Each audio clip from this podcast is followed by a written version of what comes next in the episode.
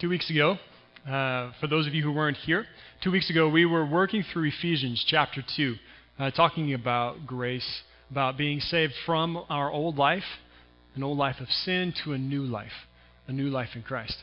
And I was wondering if maybe some of you were asking, you know, so Jason, what is this new life? How does it, what does it look like, this new life? Or maybe even a better question, how do we practice this new life? Jesus used these words uh, in our text this morning. We're going to be looking at John 15 in a minute, but he used these words of abiding. Or in the NIV, it says, remain in me, and I will remain in you. And we're talking some about the next, over the next two uh, Sundays, this Sunday and next, about what it means to abide or to live in Jesus and how that works in us to produce fruit. How does our abiding, how do we abide into abundance, producing fruit? This is one of my favorite things to talk about. This is one of my favorite things about following Jesus. I'm a, I'm a pietist at heart. For those of you who don't know what a pietist is, a pietist is someone who believes in a personal relationship with Jesus. That we are after more than just proper theology or biblical knowledge. Those things are great and have their place, but we are after a personal relationship, a close and living relationship with Jesus, our Lord and Savior. I think that's one of the reasons why I fit in the evangelical covenant church so well. The covenant church has deep roots into the pietist tradition, which began in earnest in the 1500s, I believe. Is that right, Melody? 1500s pietism? okay. Um, anyways, um, so pietists uh, believe in this, this faith, this close relationship with God. And it breaks my heart when I see or when I see people talking about or equating following the rules to Christianity.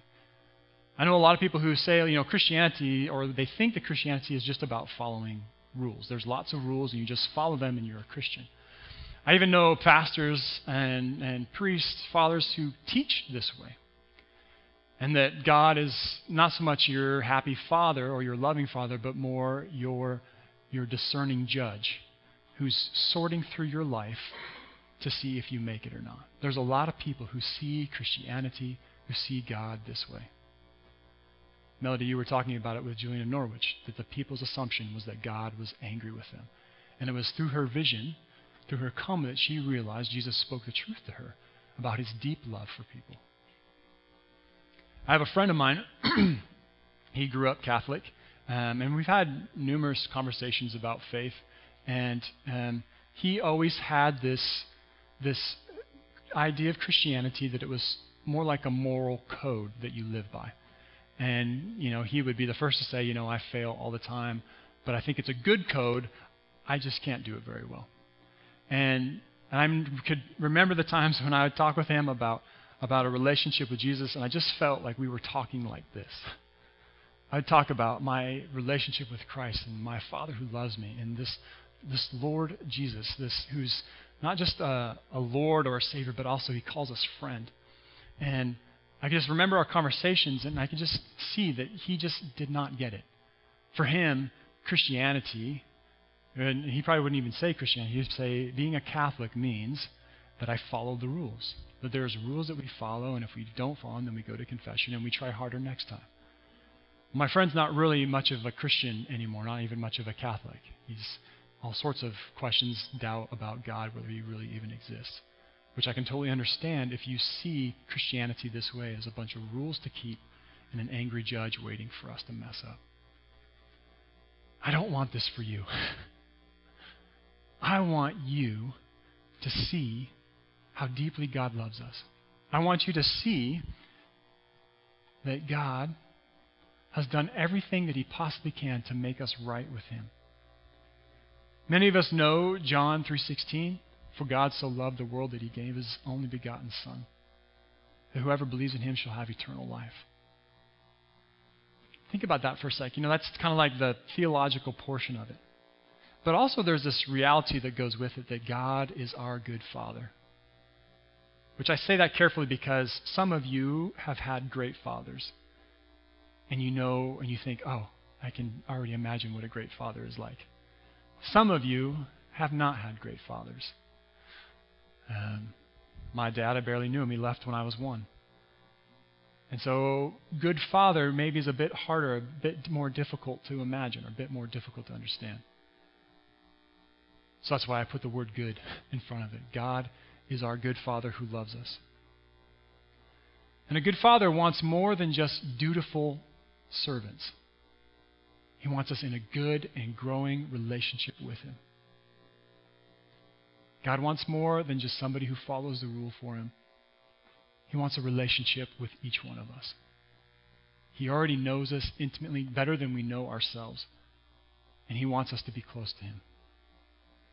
Jesus talks about it. We're going to look at the text here in a minute. Jesus talks about abiding or making our home in Him. That's what He calls us to. The thing is, I realize we all approach this relationship with Jesus in different ways. Some of us come with this idea of Jesus as Lord and Savior, and some of you get it, and, and you're already practicing that. Some of you already have practices in your life, whether it's prayer or morning devotion, where you get up and you sit and you delight in the Lord Jesus, and you're spending time with Him. I want to encourage you, bless you, continue doing that. Maybe as you hear this morning, as you hear Jesus speaking to us as we reflect on it this morning, maybe it will encourage you to maybe expand that time or to grow even more. But I also realize that some of you come here, you're here this morning, and the idea of a personal relationship with Jesus you've experienced before, but you have lost it since. I can totally relate to that. And as I start talking about it, on the one hand, this is really encouraging because you're like, yeah, I remember what that was like. It was amazing. And at the same time, a bit sad because you're thinking now, man, it's been a long time since I've felt that way. It's been a long time since I've sent, felt this close to the Lord, this close to Jesus.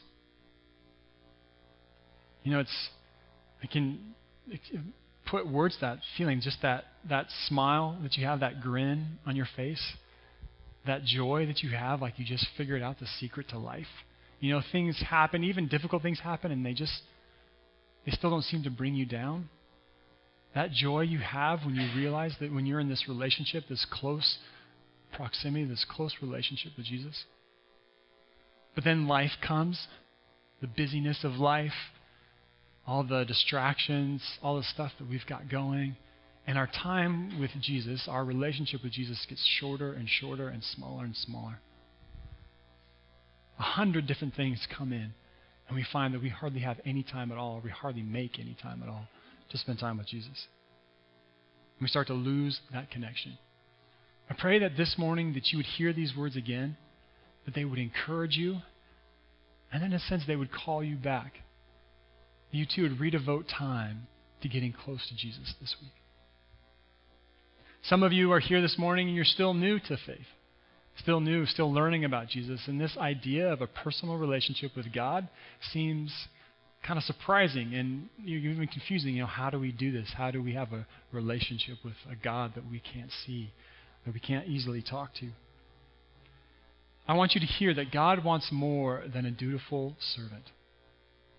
He wants a beloved child, a child that's in a relationship with Him. There's one last group, too, that you might, you might fit in this group here this morning, where you've been following Jesus for a long time or trying your best, and this whole personal relationship thing just never really worked out for you. You hear people talk about it, you see people who live it, and yet, despite your best, uh, best attempts, you've never really experienced it. Maybe you still uh, believe, like you're still convinced that Jesus really died and that he rose again. But that personal relationship piece just seems remote, like, like kind of something that somebody else talks about. I want to say that I'm rooting for you this morning. You're the one that I'm rooting for this morning, that you would hear these words of Jesus, and as we talk about it this morning, and the light would switch for you. That this morning would be the moment that your life changes and you realize that Jesus wants a real relationship with you. He's not just after giving you a bunch of rules to follow and hope you make it, but He actually is the Lord and Savior, a good God who wants to be deeply involved moment by moment in each of our lives. We all come with different ideas about, about this relationship with Jesus, but I think at a deep level, we all want this connection with Him. We want this relationship. And many of us, you know, just ask, you know, Jason, how do I do it? It sounds good. I see it in other people's lives. How do I do it? How do I get there? Or better yet, how do I get to that place? Or how do I have that relationship and keep it from sliding back into just duty? Right? Like we kind of get to that place where we feel like, Lord, I'm connected with you. I'm praying and I sense your presence. I hear you speaking to me or guiding me or leading me. And then I get busy or I do stuff and I just feel like I just slip back into, I'm just doing this because I know I'm supposed to. How do we get to this relationship? How do we stay there? Well, Jesus knew that we would ask this question. Jesus knew that this would be uh, a difficult thing for many of us. That's why he teaches on it. He teaches specifically on this. And he says these words. So if you want to open up your Bibles to John 15, it's also in your bulletin here if you want to open that. But to John chapter 15, verse 1.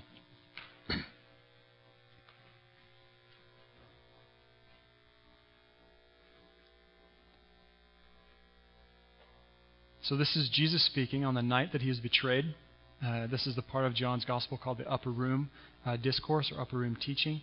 It's a great, like, four chapters just Jesus teaching his disciples. And so he says this He says, I am the true vine, and my Father is the gardener. He cuts off every branch in me that bears no fruit, while every branch that does bear fruit, he prunes it so that it'll be even more fruitful.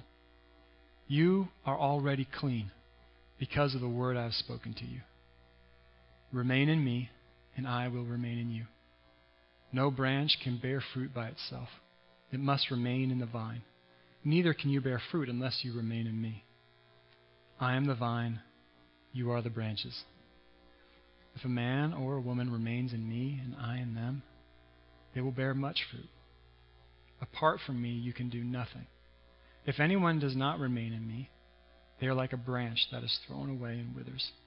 Such branches are picked up, thrown into the fire, and burned. If you remain in me, and my words remain in you, ask whatever you wish, and it will be given to you. This is, my, this is to my Father's glory, that you bear much fruit, showing yourselves to be my disciples. Let's pray that we'd hear this word this morning. Father in heaven, I give you thanks for your word. I give you thanks for your Son. Lord Jesus, help us to hear your words again. I pray, Lord God, that you again would draw us deeper into a relationship with you today. We pray this in your name. Amen. So, we're talking about this new life in Jesus, this flourishing in our faith. Not just getting by, not just doing our best to keep the rules, but actually flourishing in this relationship with God. And I was thinking again, a couple weeks ago, we were talking, or I was talking about uh, Kelvin and Nicole Opio, missionaries that we support in Kenya. And they were talking about how there, many people actually choose Islam over Christianity because it's a bit more cut and dried in their eyes. Uh, there's just there's just times of day when you pray. There's certain things you eat, certain things you don't eat, certain days you observe, and you're a Muslim. That's all it takes. You check those boxes and you're done. Whereas Christianity was a whole way of life which was larger and more complicated. And not only that, but the idea of God, uh, a relationship with God, uh, in many religious or many religions, uh, God is not someone you relate to; it's just someone you obey. So, in many religions, a relationship with God is impossible because they are God and we are human. So why try? Some of them it's even unnecessary. You know, if, if God or God is a judge, then you know you don't have to be friends with the judge. You just obey the laws. You just do what's right. Well, it's not so for those of us who follow Jesus. That's not the way we look at God. We look at God way more than that. We look at God not only as a righteous judge, but also, and maybe even more importantly, as a good father. That God desires a relationship with us. Now, that's not to say that our actions don't matter. The way we live absolutely matters. God has given us commandments, He's given us rules to live by. That's true, and it's good for us to live that way. It's good for us, it's good for our relationship with God, it's good for this world, for us to be faithful and to obey the Lord. But He also desires more than rule keeping, He desires a relationship with us. God is looking for more than just us to keep the rules.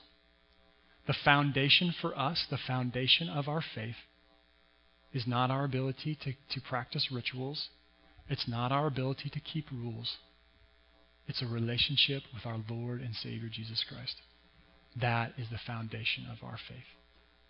And if that's new to you, maybe you grew up Catholic or maybe you didn't grow up with any sort of church background at all or any teaching about Christianity, I want you to hear that this morning. The foundation of our faith is a relationship with Jesus. The rituals, the things we do, the, the obedience, all of that comes out of the relationship. If we're just going to try and rely on our own ability to keep the law, we're sunk before we start. The foundation of our faith is a relationship with God, a relationship with Jesus. So in verse 4, Jesus commands uh, his disciples, he says, Remain in me, and I will remain in you. Now, the word that I'm going to point out here is right by the first word is remain. Uh, in Greek, it's the word is meno. You don't need to worry about that. But it's interesting to me how different translations have tried to get at this word meno, or to remain. The NIV, it's, it's the word they used, they, they chose the word remain. The group that was translating the NIV chose the word remain. And I think what they're trying to get, at, my hunch is, what they're trying to get at is the fact that we have been saved by grace. And this is not how we earn our way, but that we stay in grace. Do you see the difference? Not that we are on the outside constantly trying to get back in, but that God, by grace, has brought us in and we just have to stay. It's very different, but very important. So the NIV goes with remain. But it's actually, I think, for what they gain with the idea that we are saved by grace and that we just stay in God's grace, I think they lose some of the, the other um, aspects of meno, which means to live. So actually, the NASB, the North American Standard Bible, they actually translate it, I would say more literally. They say, Abide in me, and I in you. The word abide here, um, it's an older English word. How many of you have used abide in the last week? Anybody? Maybe if you're quoting John, 5, I mean John 15. Uh, abide is an older English word meaning to live, to dwell. It's where we get the word, it's the root abode. You know, welcome to my abode, my home. Jesus is saying here, abide in me. Literally, like, make your home in me. Dwell in me. Live here in this relationship. Don't just visit, live here. This is your home. And this abide here, it's, it's um, I hope I don't get too much in the weeds here, but, but abide in, in Greek, you have uh, present tense, past tense, future, like we do. You know, it happened before, or sorry, it happened before, it happened now, it happened after. Um, and so this is a present tense, so it's currently happening, and it's present progressive, which means it's continuing to happen. So if I could add a little bit of English to this to help us get at it, it's saying, keep abiding in me. To show it's a present thing happening and that we keep doing it. You see where I'm at with that? Okay. So Jesus says, abide in me. And, and it's, it's not just a suggestion, this is actually a command. This is a command that he gives his disciples. So, abiding in him, living in him, uh, living in this relationship with Jesus, it's not like extra credit if you, you know, feeling extra spiritual one week. This is the basics. This is the foundation. This is a command, literally, abide in Jesus. This is not, you know, do it when you feel like it. You know, do it if you've got some extra time this week. It is do it. Dwell in Jesus. Make your home in Him. It's pretty powerful stuff. But it's kind of a funny way of saying it, right? Make your home in me. Dwell in me. I mean, that's uh, we don't usually say that. Uh, I've never said that to anyone. Dwell in me. Um, but I was thinking about it in terms of like where do we live? You know, right now we, I mean, right now, we all live in Balfour here or in the Kootenays. And life here comes with certain blessings. I mean, you just open your window and look out the window in the morning, and you see this amazing place we live, this beautiful place we live. It's lush, it's green, it just rained last night, smells wonderful, the air is clean. If anybody here has ever been to like India or Southeast Asia and you, you can barely see across the street because it's brown with smog, you appreciate like how clean and beautiful it is here.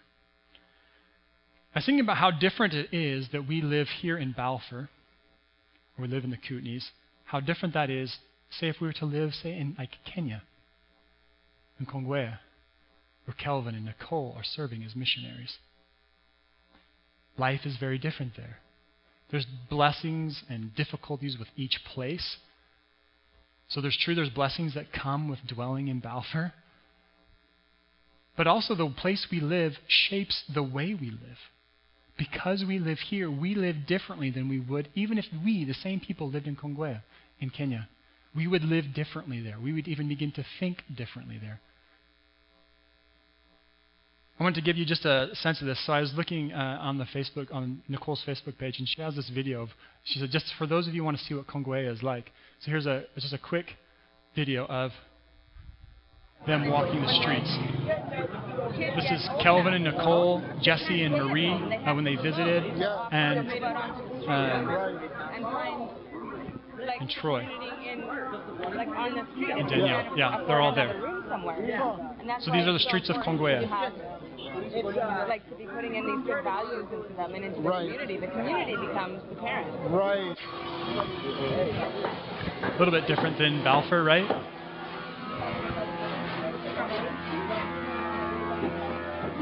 So lots of beds being made, and yeah, these are all beds. tables. Yeah. So right now Troy's asking These really nice. uh, Kelvin about the beds. Like they're making all What these kind of beds. wood, Kelvin, do you know? Uh, this one is uh, this is pine. Kelvin just said that one's made out of pine. Jeremy was guess we read wondering if this is the area you used to live in. area, yeah. Oh, yeah, it is. Oh, okay. Kelvin's taking us That's why to I'm his even house. walking this way. Oh, right. In other Oh, watch out, you guys. would walk like this, man. Watch out, watch out. Yeah, sleeping hard. Yeah. because we're with you, we're okay? Oh, you're very safe. Get in.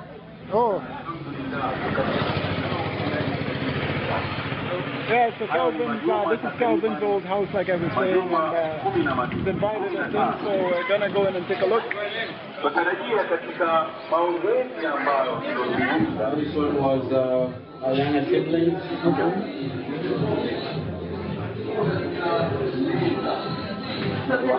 So this was your parents' bedroom, you This, said? yeah, this is Behind the my curtain. mom's bedroom. Mom's bedroom. That was my room. By the time we came here, when we were left, it was uh, four boys and uh, four girls. And you have more that were older? Yeah. Yeah, I had two that had left already. We so were not 10. born here. We were not born here. Right. Wow, so 10 siblings. Our life, actually, our life, our life began, our life began in Yan. And then, then my dad died and we lost the fortune. And this was one of our properties. Mm. So my mom moved here and she had no job. So from just to Wow. And how old were you? when we came when we came here, we actually moved to one other house before we came here, and that was in '95. Oh, I never even noticed. Yeah, so I'm glad I'm getting it now. Huh? Take the tuk tuk? Yeah, Let's cross and get some pictures. You get just an idea, just like a few minutes, to see what it's like in Kongwea in Kenya versus how different it is here in Balfour. It's similar when we begin living in Jesus. Not only do blessings come with that, blessings of eternal life, of hope, of reconciliation, being reconciled with our Father in heaven, grace, forgiveness, a new way of living now. Not only do blessings come with that, but it also changes the way we think, the way that we live, the way that we treat others. I was having this conversation with my sons actually this week. We're talking about a family reunion that we have each year down in Idaho. And Tracy and I were talking with our boys about, you know, we're going to have to leave on Saturday because uh, Tracy has some, uh, her high school reunion that she's going to go to.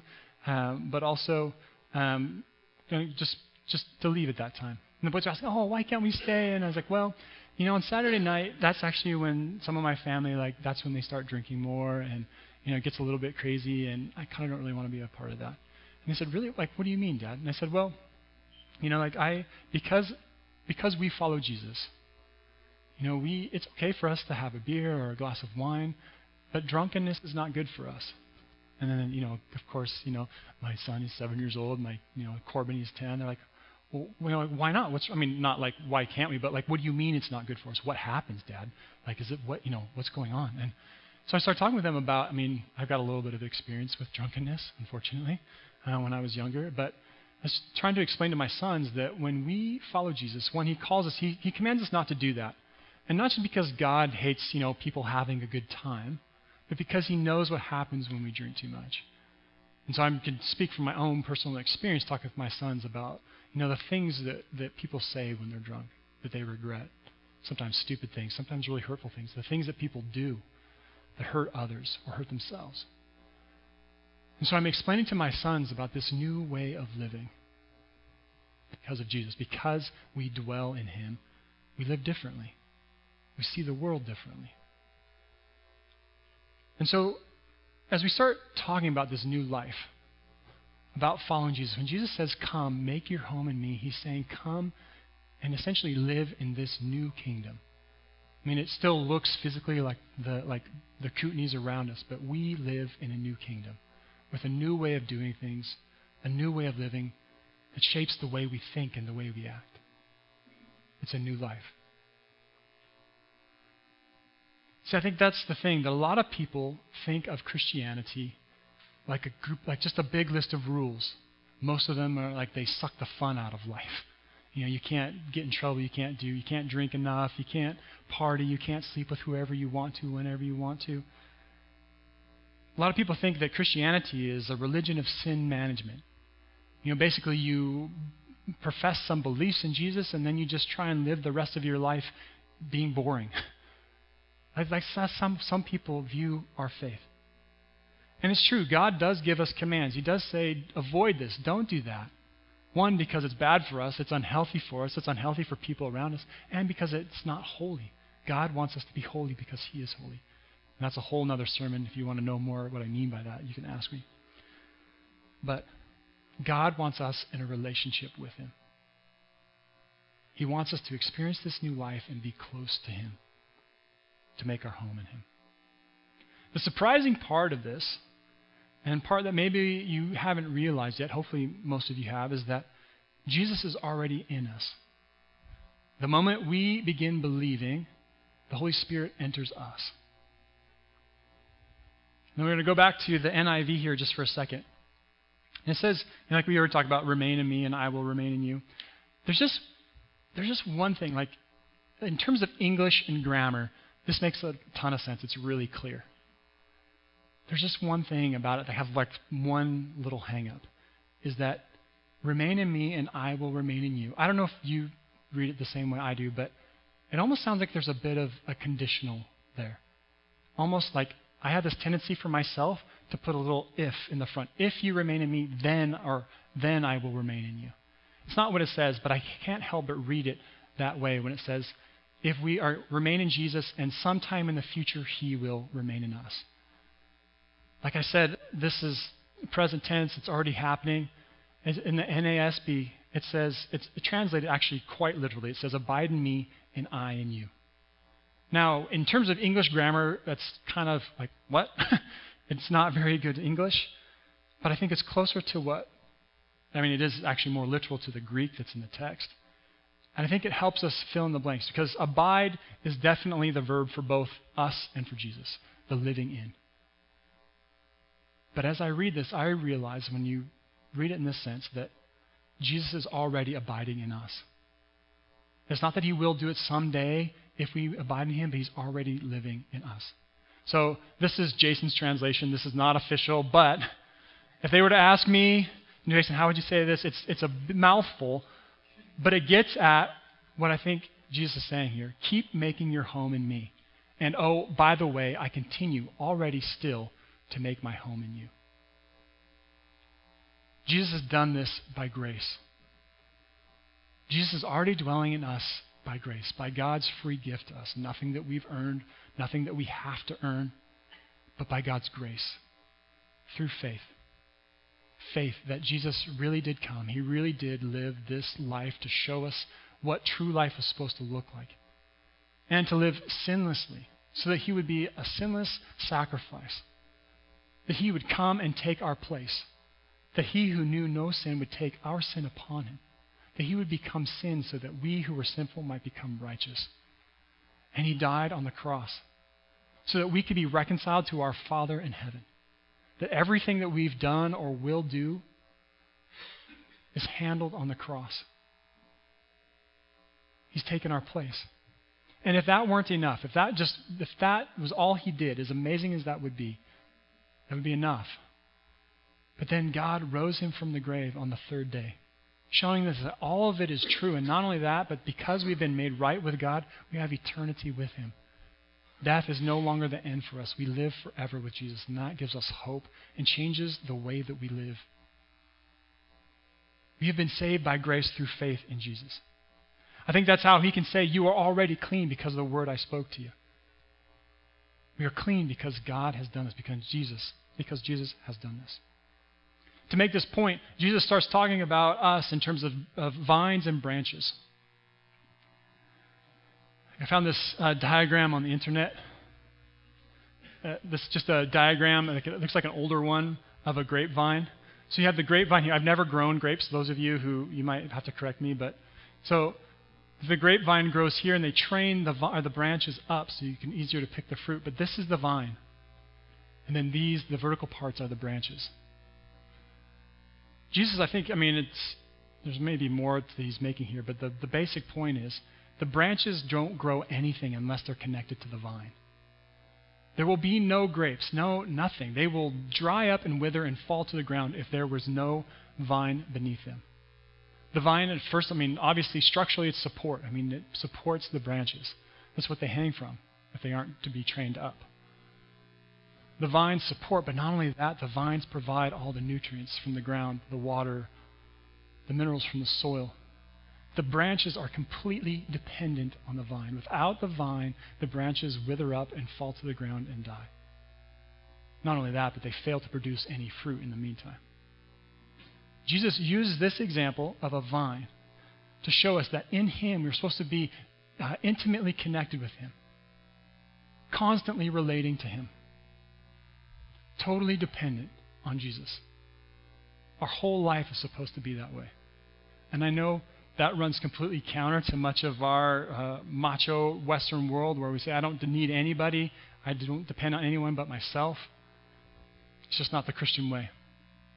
We depend on Jesus.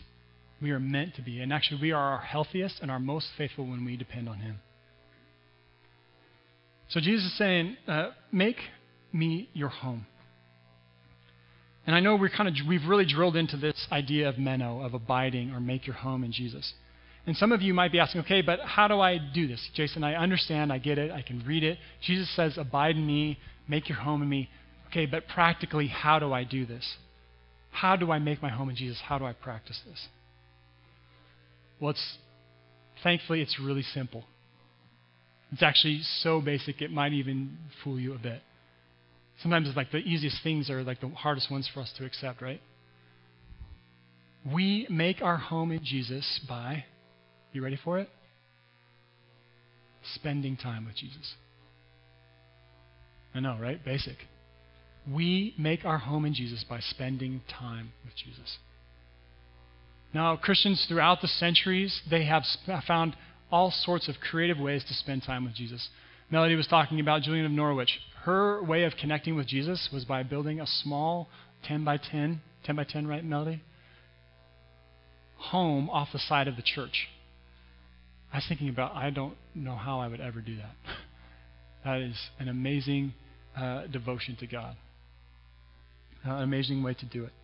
But there have been Christians who've found all other sorts of ways, like through solitude, through fasting, through studying God's Word, through worship, like we do every Sunday morning here.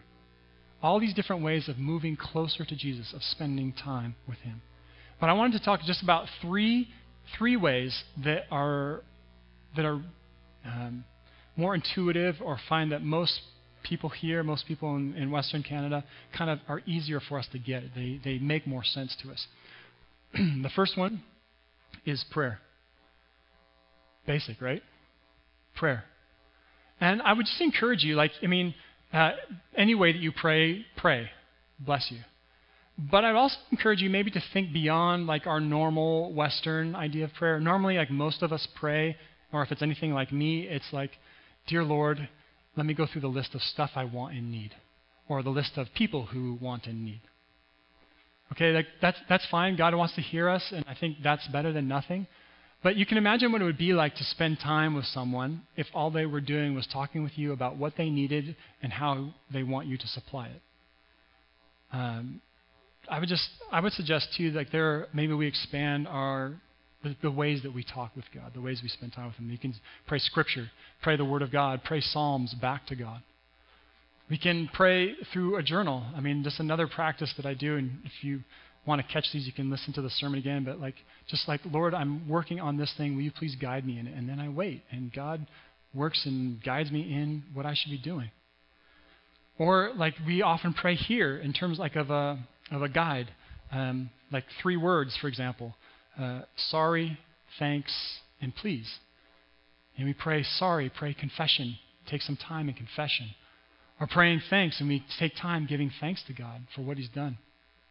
And then we get into the part of please, like, Lord, please help with these situations, or please help this person. There's all these different ways to connect with Jesus. Essentially, just spend time with Jesus. The next is devotional reading. And, you know, this is slightly different. You know, this is something where you read Scripture slowly and you savor each bit of it. Great places to read devotionally are the Psalms. I mean, those are devotional reading. Um, the Gospels are another great place to read slowly and watch how Jesus interacts, the words he says to people, the way people respond to him. You know, like Numbers and Leviticus, I mean, Leviticus, like those are great books. I mean, they're scripture, they're inspired word of God. Not as great for devotional reading, at least most of it. So it depends on where you read. I mean, there's this great saying that all scripture is God breathed, but not all of it is equally relevant to our lives in this moment. So pick a passage or pick parts of the Bible that, that speak to you or that you're able to read devotionally. A great place to begin are Psalms and the Gospels. All right. The last one is, is serving. And I love this one. The prayer and the devotion are more private things we can do. They're easier for us to do often. The serving part, I love this because it accomplishes two things at the very same time, or at least it can if we do it, uh, if we do it well. So first of all, like we can do this, we can be um, serving someone, we can begin producing fruit. Like blessing someone produces kingdom fruit. But if you serve someone while you're praying, you can also at the same time be growing closer to Jesus. Or Jesus can be shaping us while we serve someone. So, like, say you're helping a friend uh, do some work around their house. You can go there, and you can go even begrudgingly, like, oh, I hate this but I'm doing this because I'm a Christian. And sure, you might help them and they might feel blessed and maybe you're able to hide it, that you have a crappy attitude about it. Um, you know, and still fruit will come. But if you go there and say while you're raking or while you're stacking wood, you're praying for the person you're serving. Lord, I pray for this person. Lord, please work in their life. Please, I, they mentioned this thing that they're struggling with. Please work in them. Or praying, Lord, please work in me. Lord, work humility in me while I stack this lumber for them for the fifth time. Lord, work compassion in me while they talk about something that is bothering them that I could help them fix in five seconds if they would just listen to me. Help me to love them, God, even when they are different than me, in some ways hard to love. The Holy Spirit will work in us while we're serving. It's a great way to not only produce fruit for the kingdom, but also to grow ourselves. So it's this double dip. You get to accomplish both things at the same time. So these three things, all right? Pray, read devotionally, and find someone to serve. So this week, if you look on the back of your bulletins, this is what this is our homework for this week. Because you know, practicing like abiding in Jesus is not just an idea; it's something that we that I want us to do. I don't want us to just like take this as food for thought. I want us to be, our lives to be transformed. So on the back of your bulletin, this is the bottom section right here, just up on the screen. All right? So this is just a starting place. Some of you have your own devotion practices and they're working great for you and you have you feel close to Jesus. awesome. Continue with that, or if you want to try this out, go ahead. That will be great too.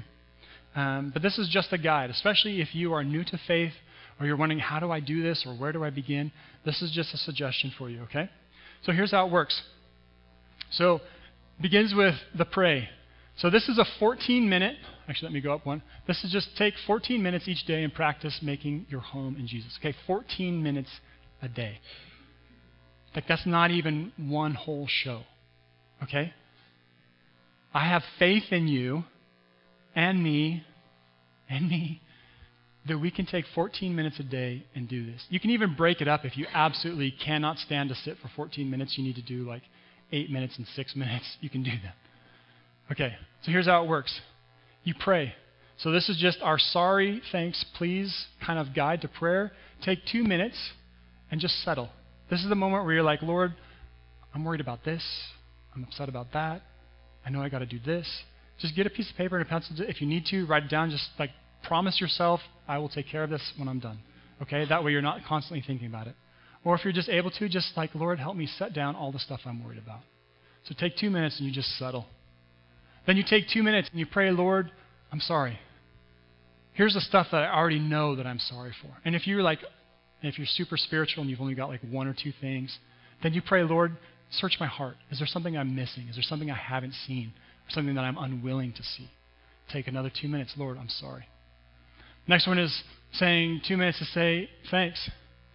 And see you, Ron. Uh, the next is um, saying thanks. Just take two minutes.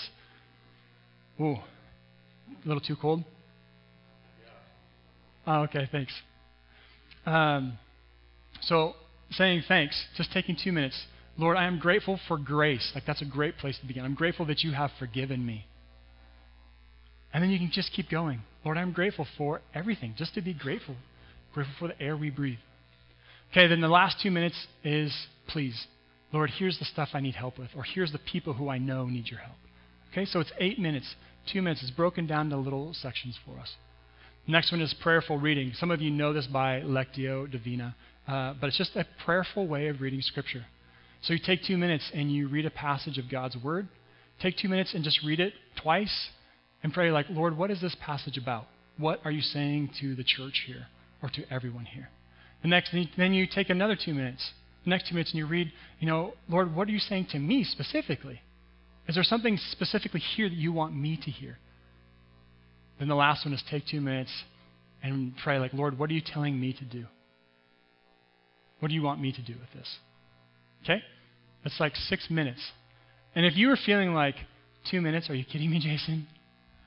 Like, go ahead and do it longer. I'm just trying to give a place to start. All right? Because uh, doing a little bit of this is better than none at all. Because sometimes people think, oh, I have to take like half an hour to pray. Well, yeah, it's great if you do. Trust me, it's been I find it wonderful.